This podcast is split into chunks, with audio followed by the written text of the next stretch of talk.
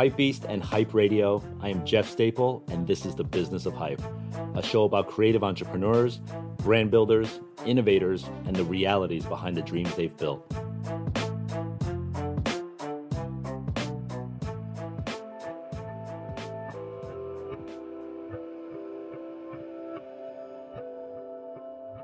Hey, what's up? This is the second episode in a two part series with the one and only Mr. John Jay. If you have not listened to the first episode, I now hereforth demand that you do so. It has way too many gems for you to miss out on, and quite honestly, half this episode won't make any sense without listening to the first one. So, in the last episode, we heard about his role at Bloomingdale's. We heard about Wieden Kennedy.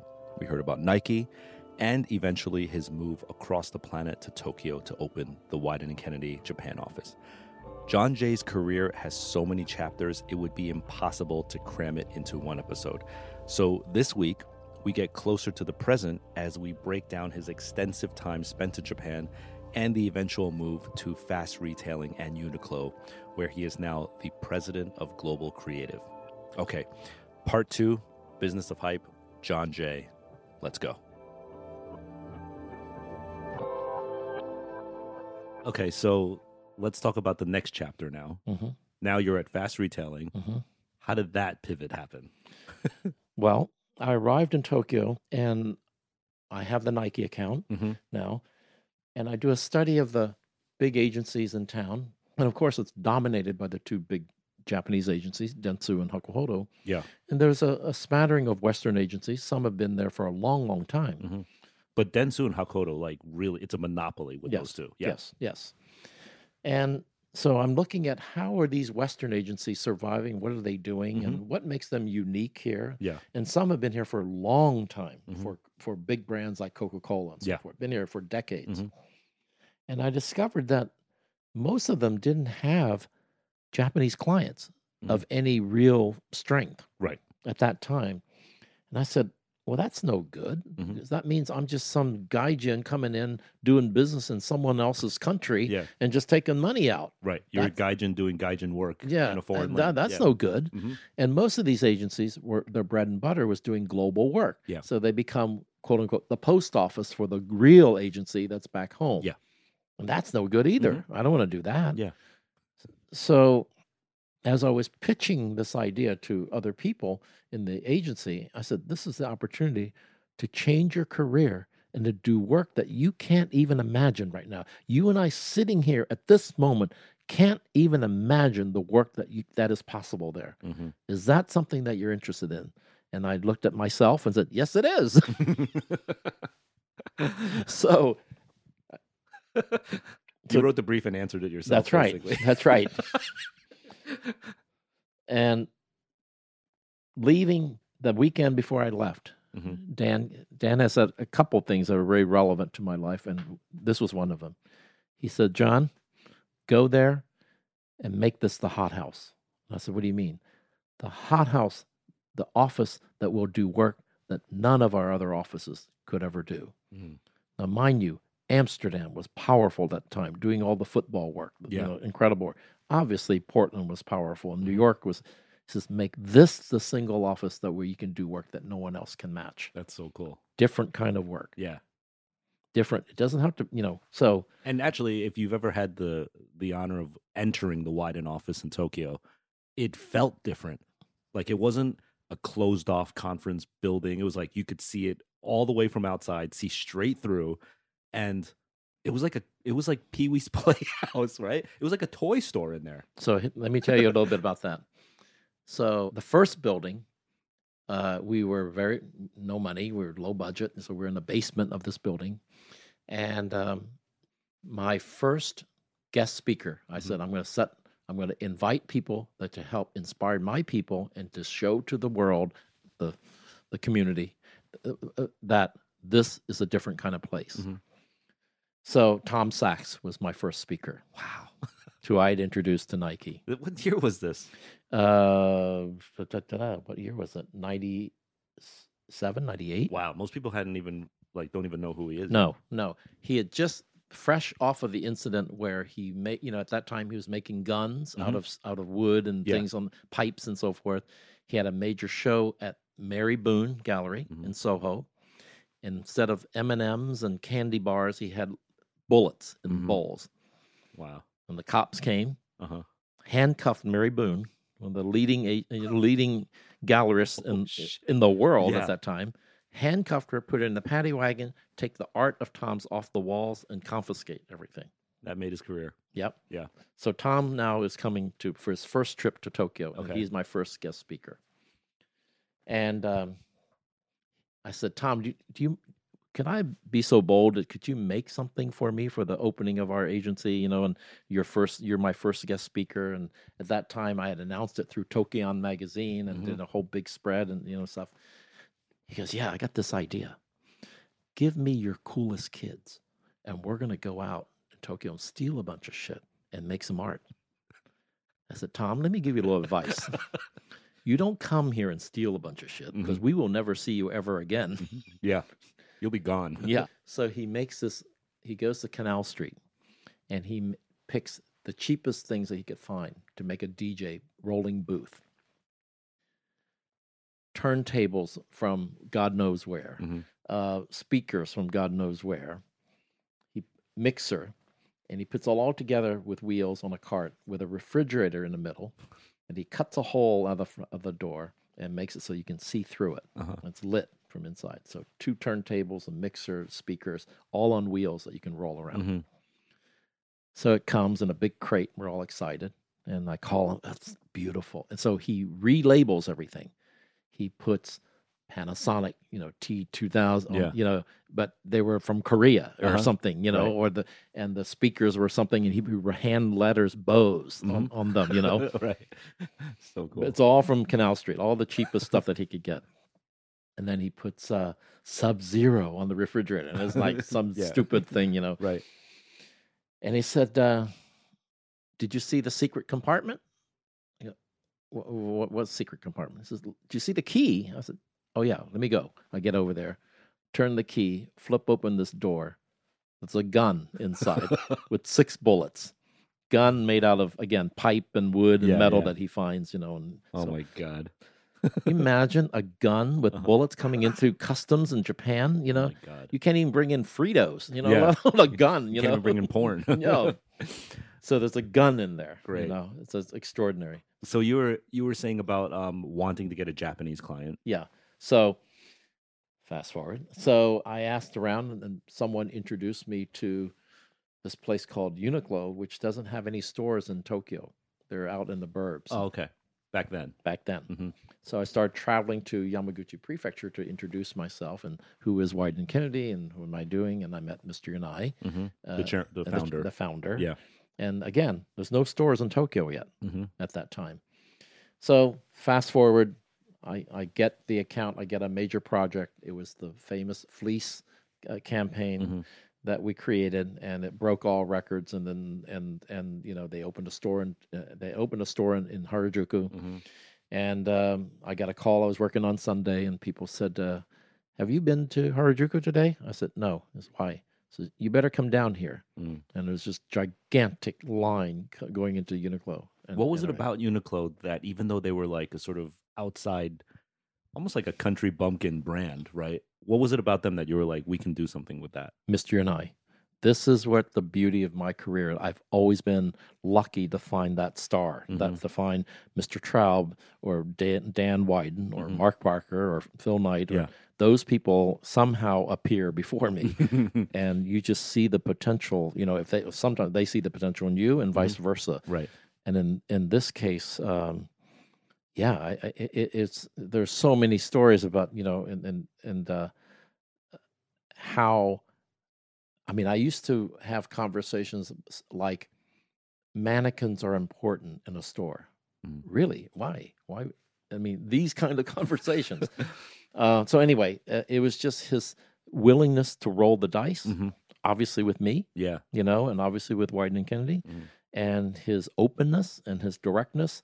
Um, I love the democracy of uh, that he espoused, and the product. You have to understand, casual apparel at that time was still only for young people. Mhm. you don't see your grandfather wearing khakis and No, jeans a- and so forth, yeah. right? They were still wearing suits and hush puppies, and yeah, So casual apparel is still for young people. Yeah.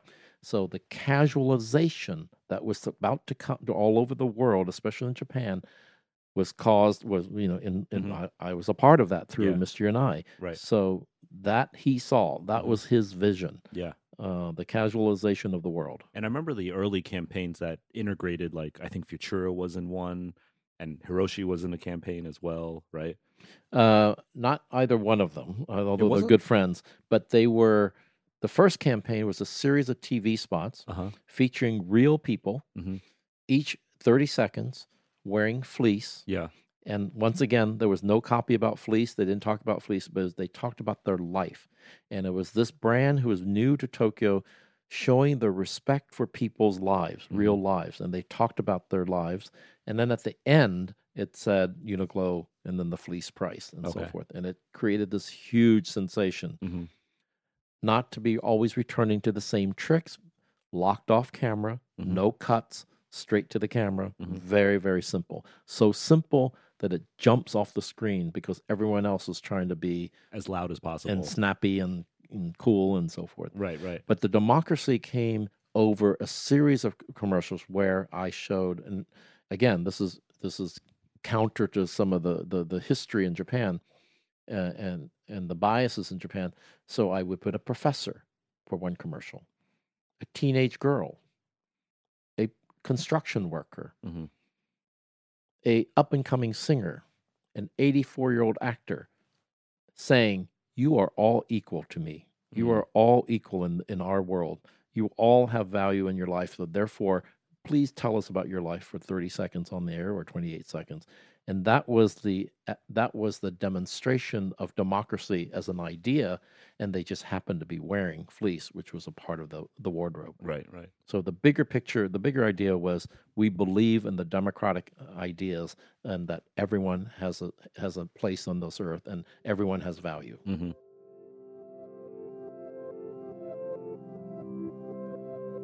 When you look back at John's work, it's interesting to see all the through lines. Every great idea needs to be founded by an interesting insight, and John's genius approach makes it so that it's never superficial. And it's never a business objective that needs to be fulfilled. It doesn't matter if the goal is to sell shoes or sweaters, what's going to resonate with people is something deeper. And John's passion is to continue to find that. The work may be totally different over the years, from the Nike NYC campaigns he talked about in the last episode, or Uniqlo's first campaign. The important through line for him is the human experience. What's great about the Nike NYC campaign was that it spoke directly to the Hoopers of New York, their perspective of the city, their slang, their ambassadors. John's fleece campaign for Uniqlo shined a democratic human element for the brand that is still very much in the company DNA today. So it doesn't matter what job, hobby, or passion you identify with. It doesn't matter if you're 10 or 100 years old. This is beyond trends. This is about the products in your life. And because he's able to get to that root, he's able to find the thing that connects us all. So, this brand that sort of started outside of Tokyo became a metropolitan player, and soon it would become like a global player. Right. You, you spoke about conflict before. Did Nike ever at one point say, like, hey, what this is like crouching into our territory now? That's a sore subject. okay, I guess that means yes. but I would assume, you know, Nike thinks everyone is a competitor of theirs. to be very fair. Yeah. To be very fair. And I wasn't as level headed back then. hmm First of all, I was asked to resign the account. They Uniqlo. they flew Nike asked you to resign the account. Okay. Yeah.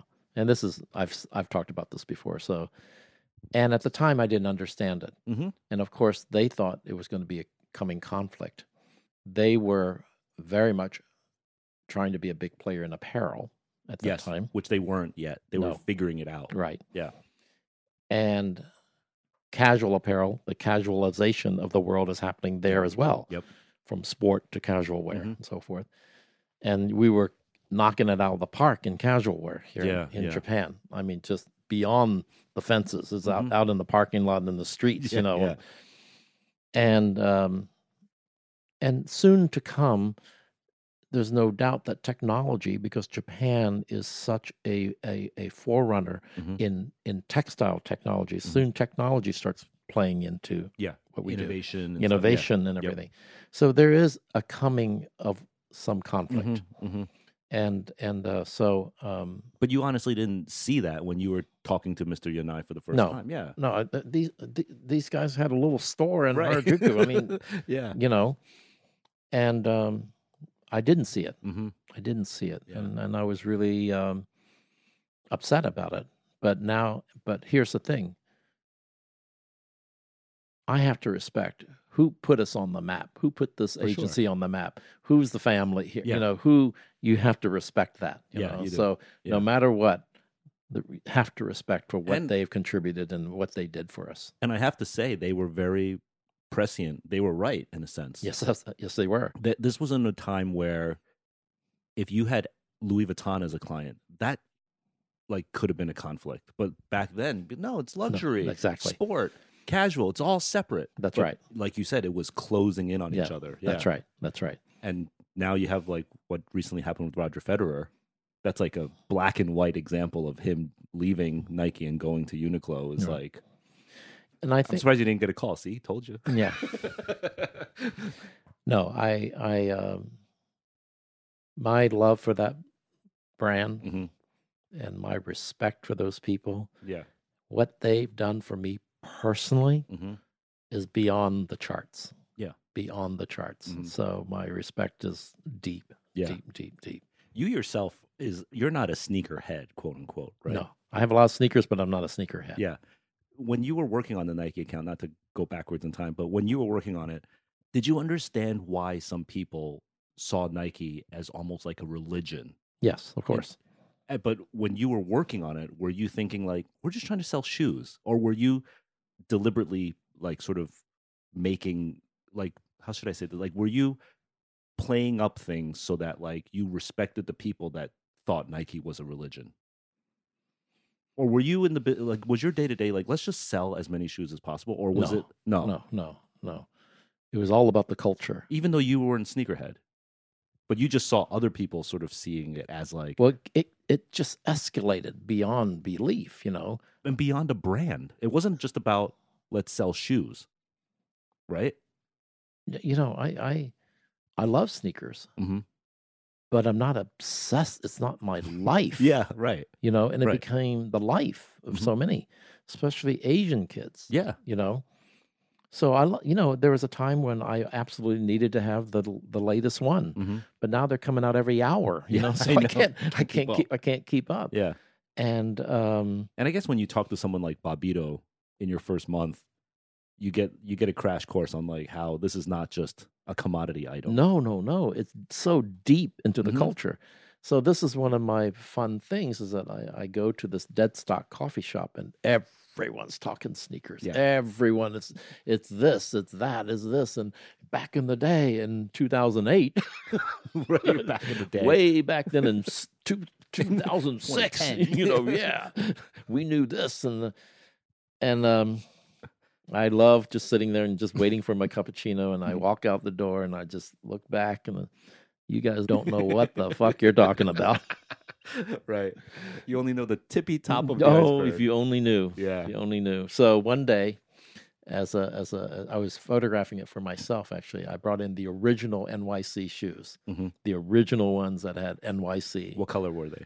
uh, white with black trim. With, Okay. you know, Black and white, yeah. yeah, original boxes. You Mhm. know, and and then the uh, the owner of Deadstock looked at the label and he knew immediately what you know what era this Yeah. was, and you know, and so forth, and Right. sample, and Uh-huh. all of that. You know, um, and he, he freaked out.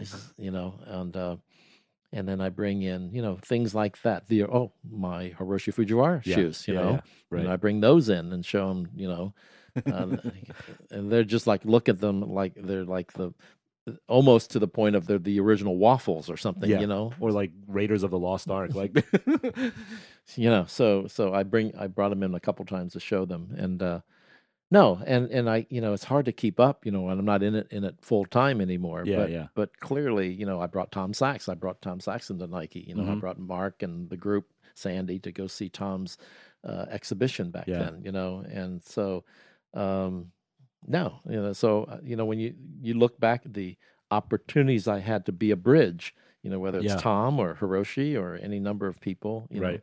know. Um, and so when I stand there in the in the in the in in, in these shops and, and I hear them talking about stuff, I'm like, oh my god, you know. So, but I don't even say anything. It's really become like probably way bigger than you would have ever expected. Oh, of right? course, It's yeah, like yeah. it's beyond culture even. How about It's- you? I should ask know, you that I- question. I, keep thinking 10 years ago, I was like, this bubble's going to burst and no one's going to care about well, sneakers. slow one down for a while, right? Yeah. It slowed down, you know, Yeah, and then it just keeps exploding. because of social media, of course, you Yeah. know, and um, yeah, I mean, yeah, But I, I love talking to you about it because if Nike is the religion, right, you were responsible for writing the scriptures.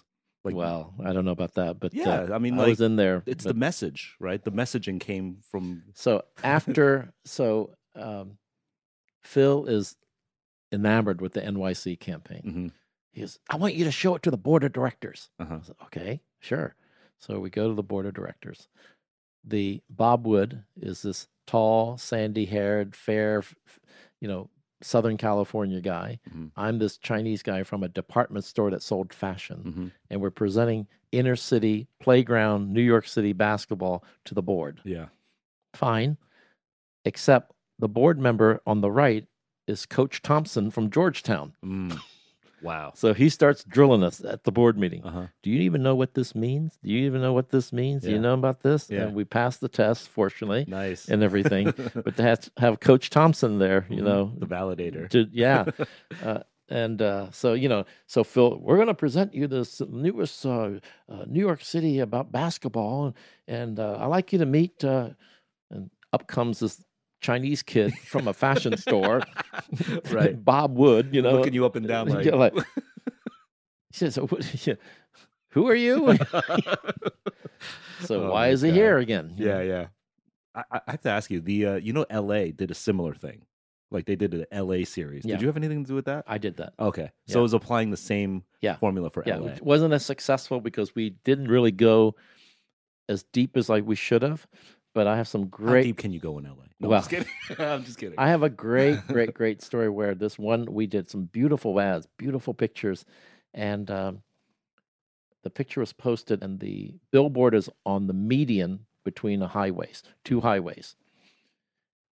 His family is so proud of the the guy in Yeah. the picture.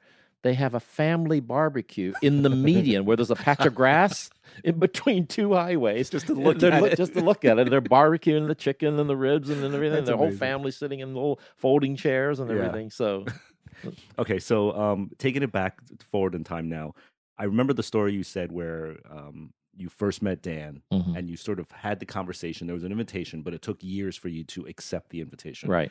How did it work with Mr. Yanai? Was there also an invitation that took a long time? He just spoke about this. He always jokes about this. He spoke about this at a board meeting. He said, "It took me 15 years for John for me to convince John to come out." oh yeah. he says this all the time. How so? Why? Because from the day you met, he wanted you.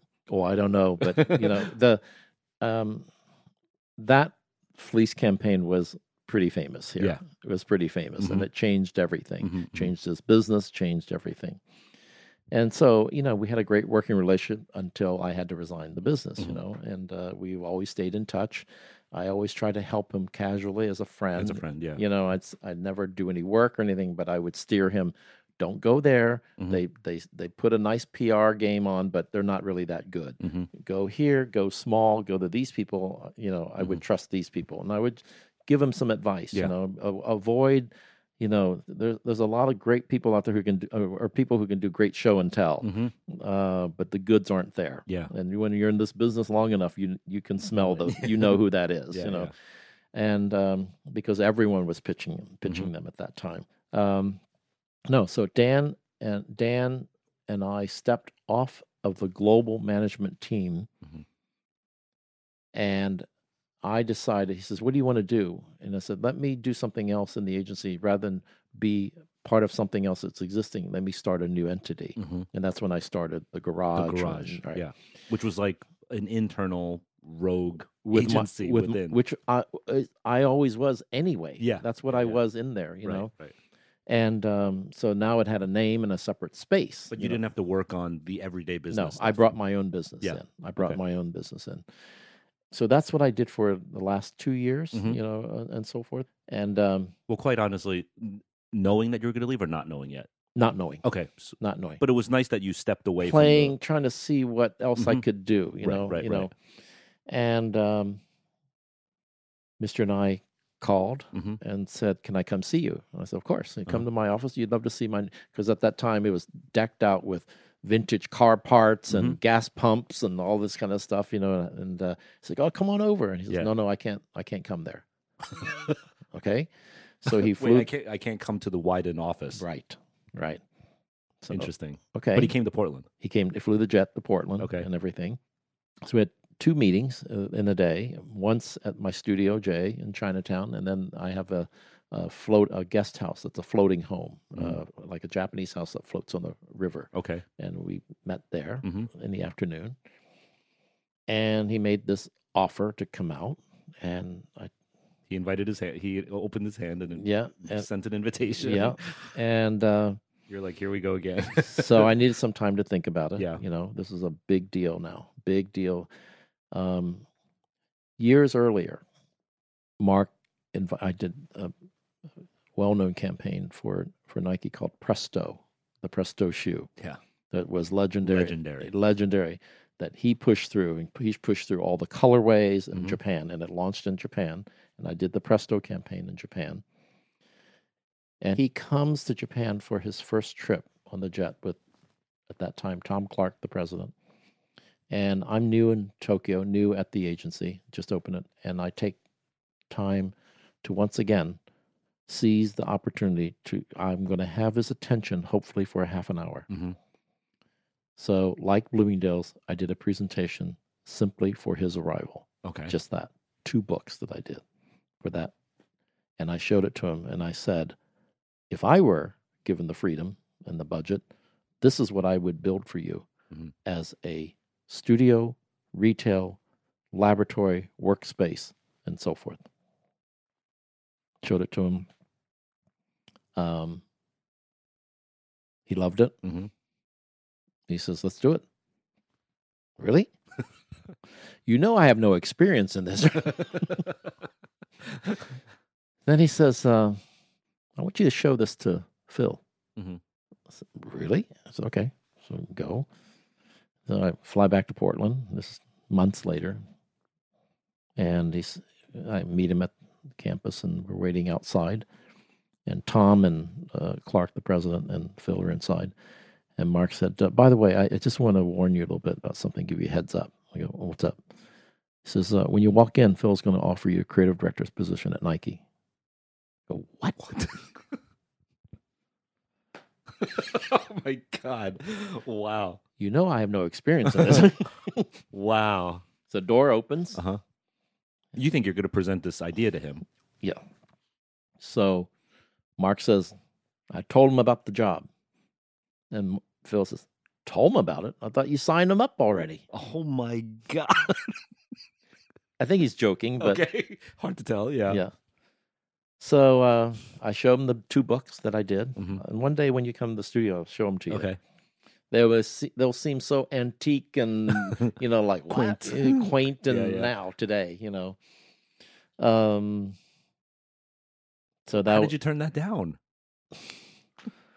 so This is that Ralph moment again, yeah right? Yeah.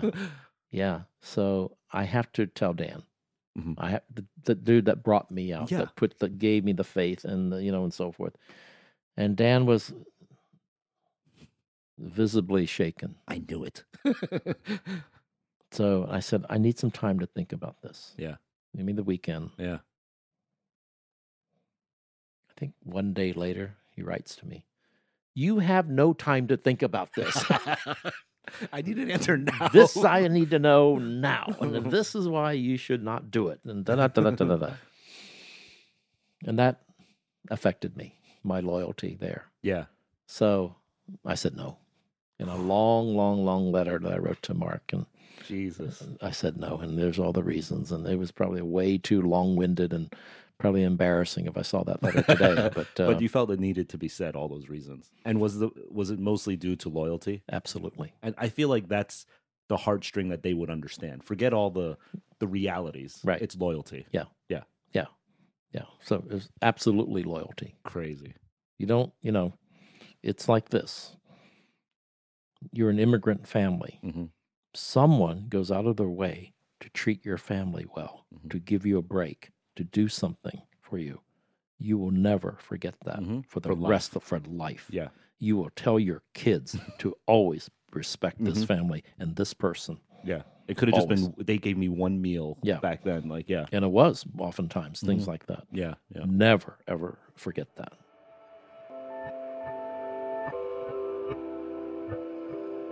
If you have nothing else, stick to your principles. John's authenticity is what kept him an honest friend and colleague for so many people.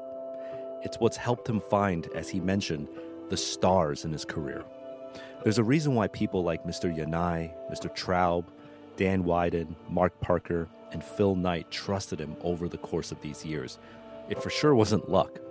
He's a true and honest person that is confident in his abilities as well as his instincts. John has made some of the biggest decisions and turned down some of the biggest roles based off these principles. This speaks volumes. You can never fault someone for sticking to their loyalty. And I'm not talking about loyalty to money or even the position or title. This is recognizing and respecting the faith people had in him. We live in a very cutthroat business society where the dollar is the ultimate goal. And that's perfectly fine.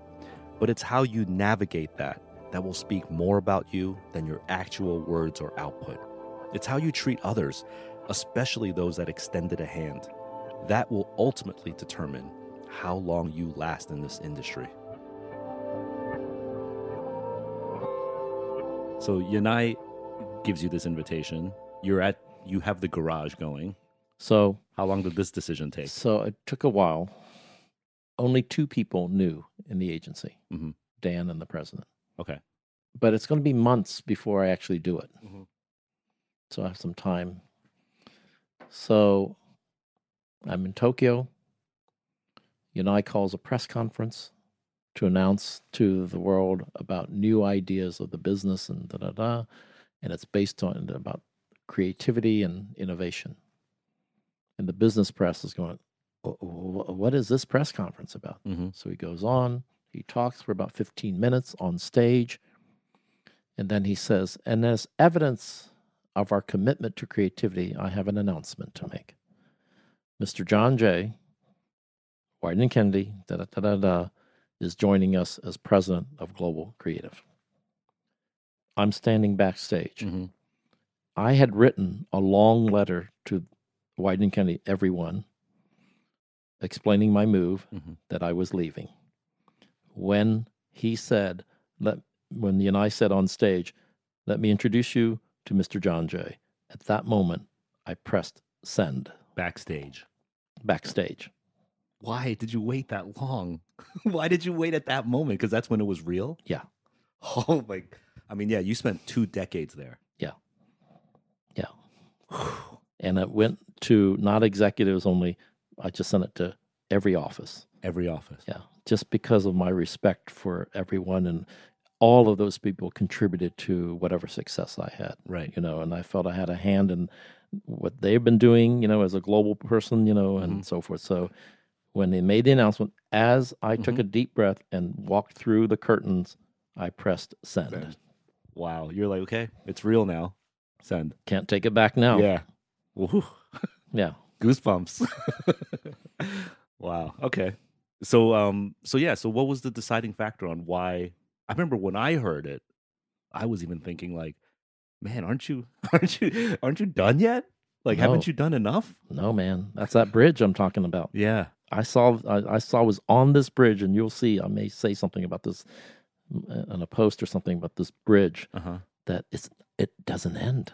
Yeah. it keeps going. This bridge just keeps going. Uh-huh. There's something on the other side, but that other side just keeps coming up. Yeah, yeah, it's like the horizon that yeah, never disappears. it just Yeah. keeps coming. right, right. That's what's exciting. Yeah. I don't know shit yet. You don't know shit yet. I'm just trying to get there, you know? Yeah, yeah.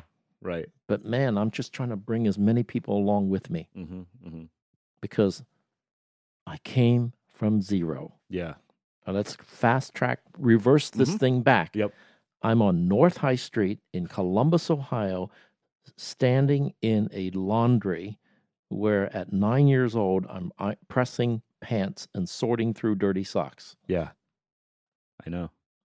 I know. I didn't know shit then. Look at us now. it's Yeah, crazy. I'm still sorting through dirty socks, but Do you ever um pinch yourself?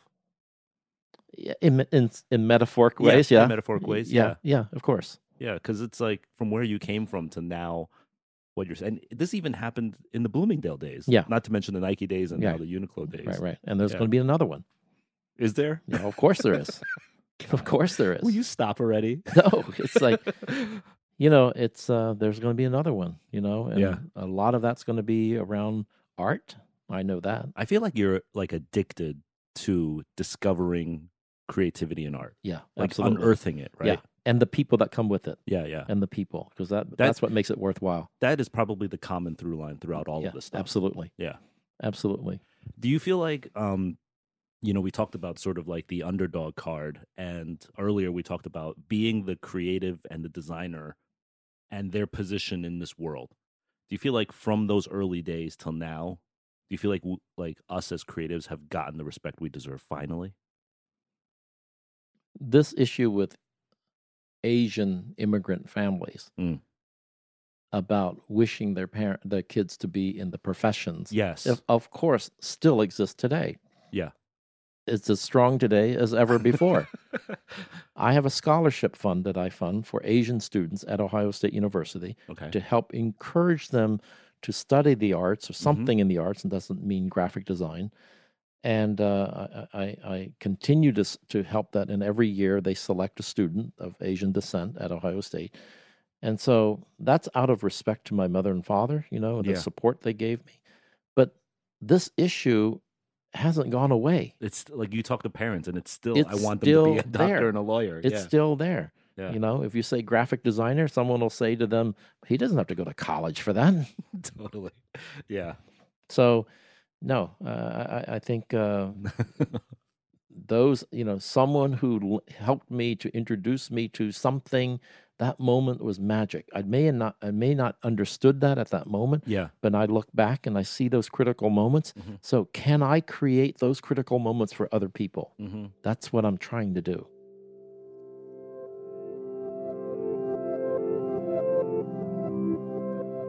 Once you've reached a level of success and notoriety, consider who helped you throughout your journey, and then consider how it can help the next person. A common question you always hear is What would you tell your teenage self if you knew what you knew today? Instead of working through these hypotheticals, how about you get out there and do it in the real world? It's important to provide opportunities for those who may not have a chance or may not realize what their opportunity is. In fact, it's one of the reasons why I even do this podcast. I'm sure almost all of us remember that time that our passion was introduced or passed down to us. What if that could have happened sooner or by someone who cared more? Many of us are underdogs, so it's only right that we help each other out. Help your peers, help the next generation, even help those above you. There's no point if you're the only one advancing. John is the bridge between artists, musicians, creatives, and much more. Sharing knowledge and connecting the dots will help elevate not only yourself, but maybe an entire culture. How about being a, a minority and a person of color coming up through advertising, sport? Sure. Has it, have you always felt like literally the minority in the room? Once again, what are you doing here? what are we doing here? yeah. Yeah, when you're standing in front of the Nike board and you're going, I'm going to show you what's cool in New York City on the streets of New York and all Mhm. the playgrounds and basketball. Yeah. And then George Thompson says, And who are you? right. yeah. Are you the minority now because you're not Japanese? at Uniqlo. Yeah, Yeah? kind of. Okay. Kind of. I'm the guy. The outsider, The- yeah. yeah, yeah, yeah. Right. You're Not always- George Thompson, Coach Thompson. Coach. Tom, Georgetown. Yeah, yeah. Georgetown. you know, mixing the metaphors. yeah, but uh, yeah. So you're always the uh, Always. the outlier. Yeah, I'm always, and I always will see myself that way. Mhm. And What's the advantage of being that? well, you know what? Sometimes it may, it's a little bit of Tom Brady. You The built-in underdog. built yeah. in. yeah. Like how you, you have to do the come from behind, right? Yeah, I, I was never drafted. yeah. I was never drafted. Yeah. I mean, I, I love telling the story. I've told it before, but when I first met you and I was a fan of this guy named John Jay who did these amazing Nike ads, I was definitely just in my head painting this picture of like a blonde haired white guy, six foot two, athlete, Nike guy. And then on an early trip where I went to Portland and I went to go visit the Wieden office, there I am sitting at this, you know, you guys were having some sort of like B boy exhibition of breakdancing in this public space that you have. And I'm sitting in the bleachers watching, and I'm sitting next to this Chinese guy. I'm like, hey, what what do you do? And you asked me first, what do I do? And I said, I'm Jeff, Jeff Staple. And I said, what do you do? And you're like, oh, I'm John, John Jay. And I'm like, but you're Chinese. Yeah, I, and that was a classic moment. Well, I have similar. Uh, I when I arrived in New York, and I didn't know. Well, there was a photographer who I grew to admire named Jimmy Moore. Mhm. And if you look up Jimmy Moore's history, there's a beautiful book that came out finally after all these years. It had been forgotten. When European photographers were coming to New York in the 70s, they looked up to Irving Penn and Jimmy Moore. Okay. M O O R E? Yeah. Okay. he was a part of that after school class where Hiro, Avedon, all of these people were part of that at Harper's Bazaar. Okay. Alexei Brodovitch, the most famous. I have often said, if I had a time machine, I could go anywhere. I would go to Alexei Brodovitch's workshops after work, where Penn and Avedon, all those Mhm. guys, and Jimmy Moore was a part of it. He was Okay. there. So I met Jimmy Moore after after many years, and I go to his studio. He's Chinese, and I go, "You can't be Jimmy Moore," and he goes, "Well, who the hell are you? You can't be John Jay." How did he get? He's Hmm. adopted, no, I don't know how he. Actually, I don't know how he got the name. but full Chinese. Yeah. That's a limit. Jimmy Moore and his and his sister during World War II. The, there's a very popular club in San Francisco that would be equivalent to the Stork Club and the Harlem clubs, but in Chinatown in San Francisco, Uh-huh. called the Forbidden City. Okay. And at those places, there was a Chinese Fred Astaire, a Chinese Ginger Rogers, Mhm. and so forth. And his sister was one of those characters, Oh, you know, wow. back then. So anyway, Jeff, I would uh, go and look up the Jimmy Moore book. Okay. A beautiful, beautiful book. All right. Um, you talk about titles. I'll mention. Um, I was so green. I was so unaware of the world when I started at Ohio State and went into visual communications. I saw magazines that said Domus magazine, Mhm. Italian magazines. Mhm. I'd never seen such magazines Mhm. before. That opened the world. That Yeah. that library opened up the world to me. Later, then as a kid, I see this movie, Blow Up Mhm. and I see a guy laying on the ground with this beautiful blonde sitting on top of him uh, as he is shooting her. Mhm. And I learn that is a fashion photographer. she is a model. uh-huh. And then I go, wow, that's a job? How do I interview for that job? You know? Then I learned that I look at there's a thing called British Vogue, a Mhm. British Vogue. What is that? So I look. Remember, I came from journalism, so I was going into journalism early then, and I looked up the masthead.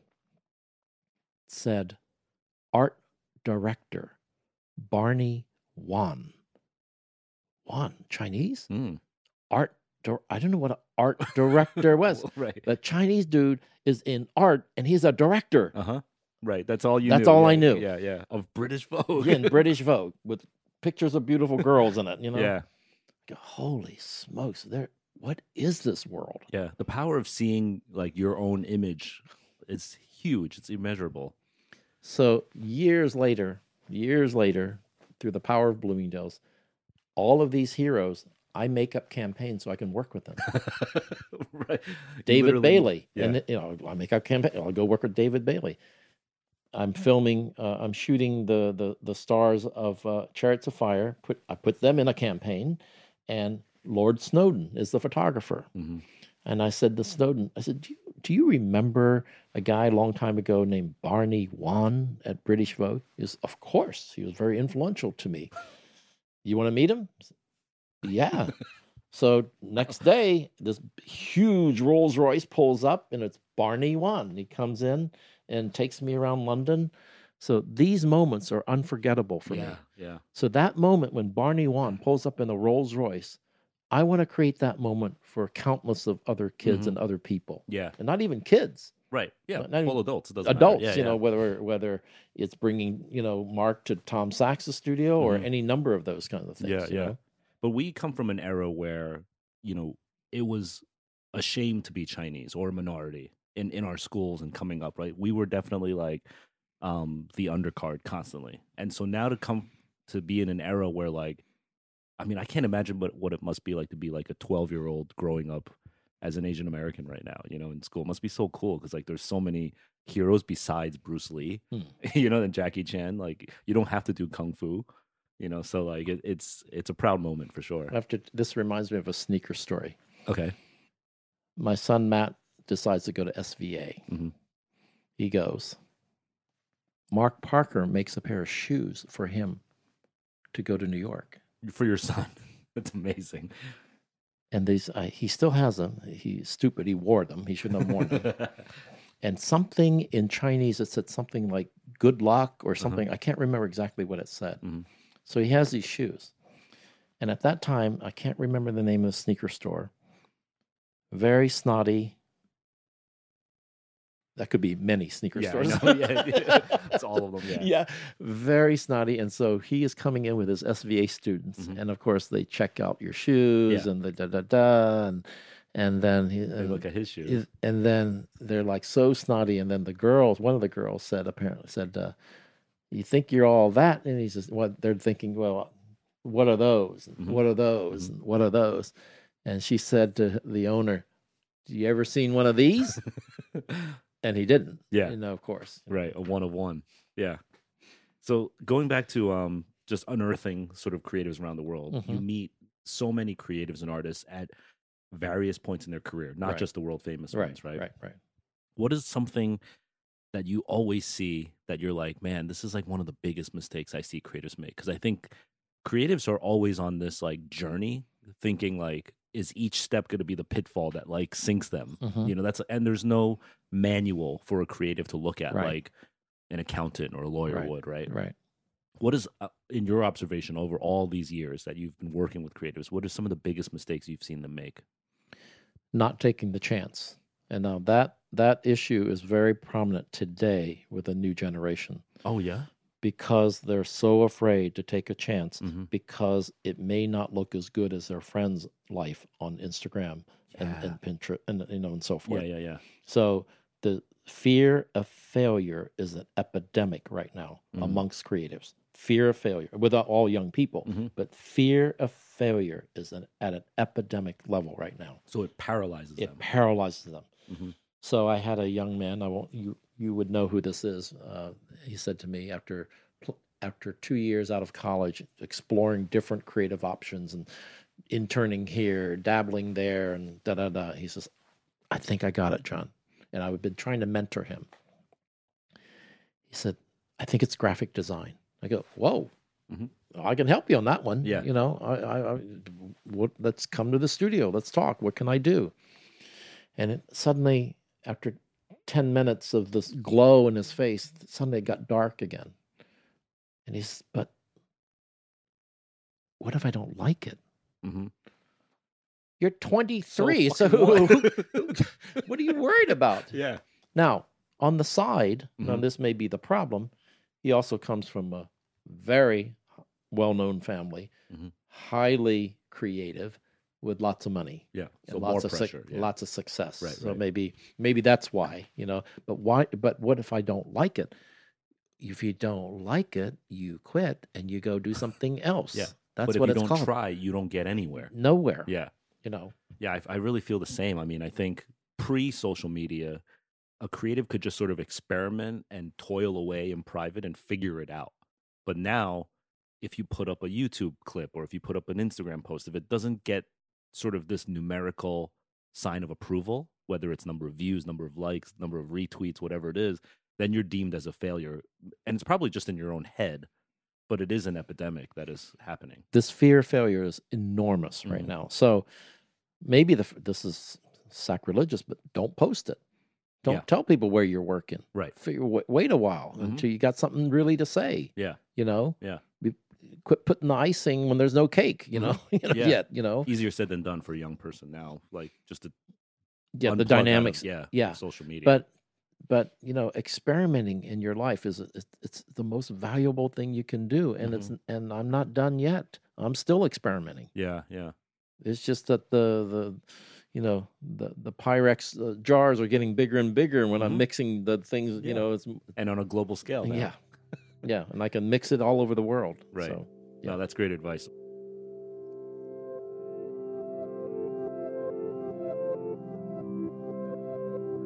This couldn't be more true today. The tools to create are infinite. The outlets and platforms seem to be enormous. The middleman is almost obsolete. We all have the opportunity to create something on our own and instantly get it out into the world. Now, that might seem inspirational for some, but it can be debilitating for others. Putting yourself out there is hard, but taking a chance has more benefit than just sitting back. You can't learn how good or bad you are at something unless you actually get out there and do it. Look at stand up comedy, for example. Even greats like Chris Rock and Dave Chappelle, they need to go out to their local clubs to workshop jokes before they see it polished on a large theater. If the jokes stayed in the notebook, then there's no chance you'll ever get to hear them on a stage. So go after it. Take a gamble.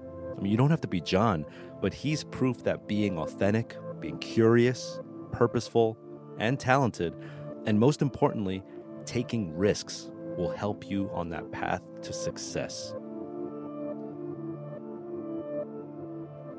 have some belief in yourself have some confidence about yourself now that's mm-hmm. really hard today Yeah. really really really hard and maybe i just didn't know any better Mhm. maybe i had no choices you Mhm. know i have to go for it because i don't have a lot of choices you know Yeah, i don't yeah. i don't have a lot of fallback here Right, you right. know to that You know what? I- I think added to that is not only have belief in yourself, but have belief even if you don't know the answer. oh that's huge That's, yeah, it's not just about having belief No. in your answer. It's having belief that, like, I don't know the answer, but I'll figure it out. So here's one thing: I got to New York, and I'm from Columbus, Ohio. You know, and and I noticed I'm, I'm working with all these big editors, and not big, but editor. Everyone was big to me back then. Yeah. You know, and I go, "Wow, he he puts on his pants one leg at a time, and holy smokes, I do too. hmm So therefore, we're equal. Yeah, right, right. That's you had to tell yourself that. yeah." yeah, and but he was a big boss. He Mhm. was the big, you know, he was the whatever, whatever, you know, and and then I'd also listen in editorial meetings and these, and I didn't speak for almost a year in these meetings. God knows how I even kept a job. I was too insecure. I didn't know anything, you Yeah. know. right. And I come into New York and there's very polished and very Mm-hmm. educated, you know, people. You know, when they're talking about the, the the problems of the Palestinian party, and I go, "There's a party. Where's the party?" You know, and I- Yes. like, and I was just so out of my league, Mhm. so intellectually, just so out of my league. hmm And uh, so I didn't say a lot. And then, and there were pitching ideas. And later I moved to a, a ma- to the magazines out of the newspaper world. And then, and they're all pitching ideas. And I'm going, God, that was a stupid idea. You know, I would have never said that. And so I'm watching and Yeah. listening how people are pitching ideas. And I'm going, that was a pretty good idea. That one seemed smart. Mhm. That one was stupid. Yeah, And I'm going, I can't be any worse than right. that guy, yeah, you know? right. so I might as well chime in. Well, the important thing is that you stayed in, because a lot of people might have been like, "I don't, I can't hang here. I'm out." Like you just But the thing stayed is, in the pocket. some so what what did uh, what did uh, Whoopi said some uh, recently? Um, Sit still, mind your manners. Yeah. Start there. Yeah. Just start. Just, start sit there. still. Shut up. shut mind up. yeah. Mind your manners, Yep. and just listen. Just listen. Yeah. Just listen. Just Yep. take it all in. Yeah. And I was such a listener because I can't. Again, I can't stress this enough. But the coming from my background, I worked one summer at Lazarus Department Store, the local department store, Mhm. And there would be uh, a couple that came in, or one guy just came in and was talking to the buyer or something, and they were talking. Well, I just returned from New York City on, a, on something. I would literally stand next to them and fold the clothes really slowly, as if I was working, so I could eavesdrop on their Yeah. conversation. Oh my God! Just soak up something. they just came back from Manhattan. They they went to a fashion store in New York City. Mhm. What can I? And I, so I'm living through these conversations. I'm living through their life. You know. so So cool. so yeah. Just shut up and listen. and I still eavesdrop. I still shut up and listen Mhm. a Yeah. lot. You know. And I've actually gotten to the point too where like I actually love that feeling when I walk into a room and I don't know what people are saying. Like that's when the good stuff happens.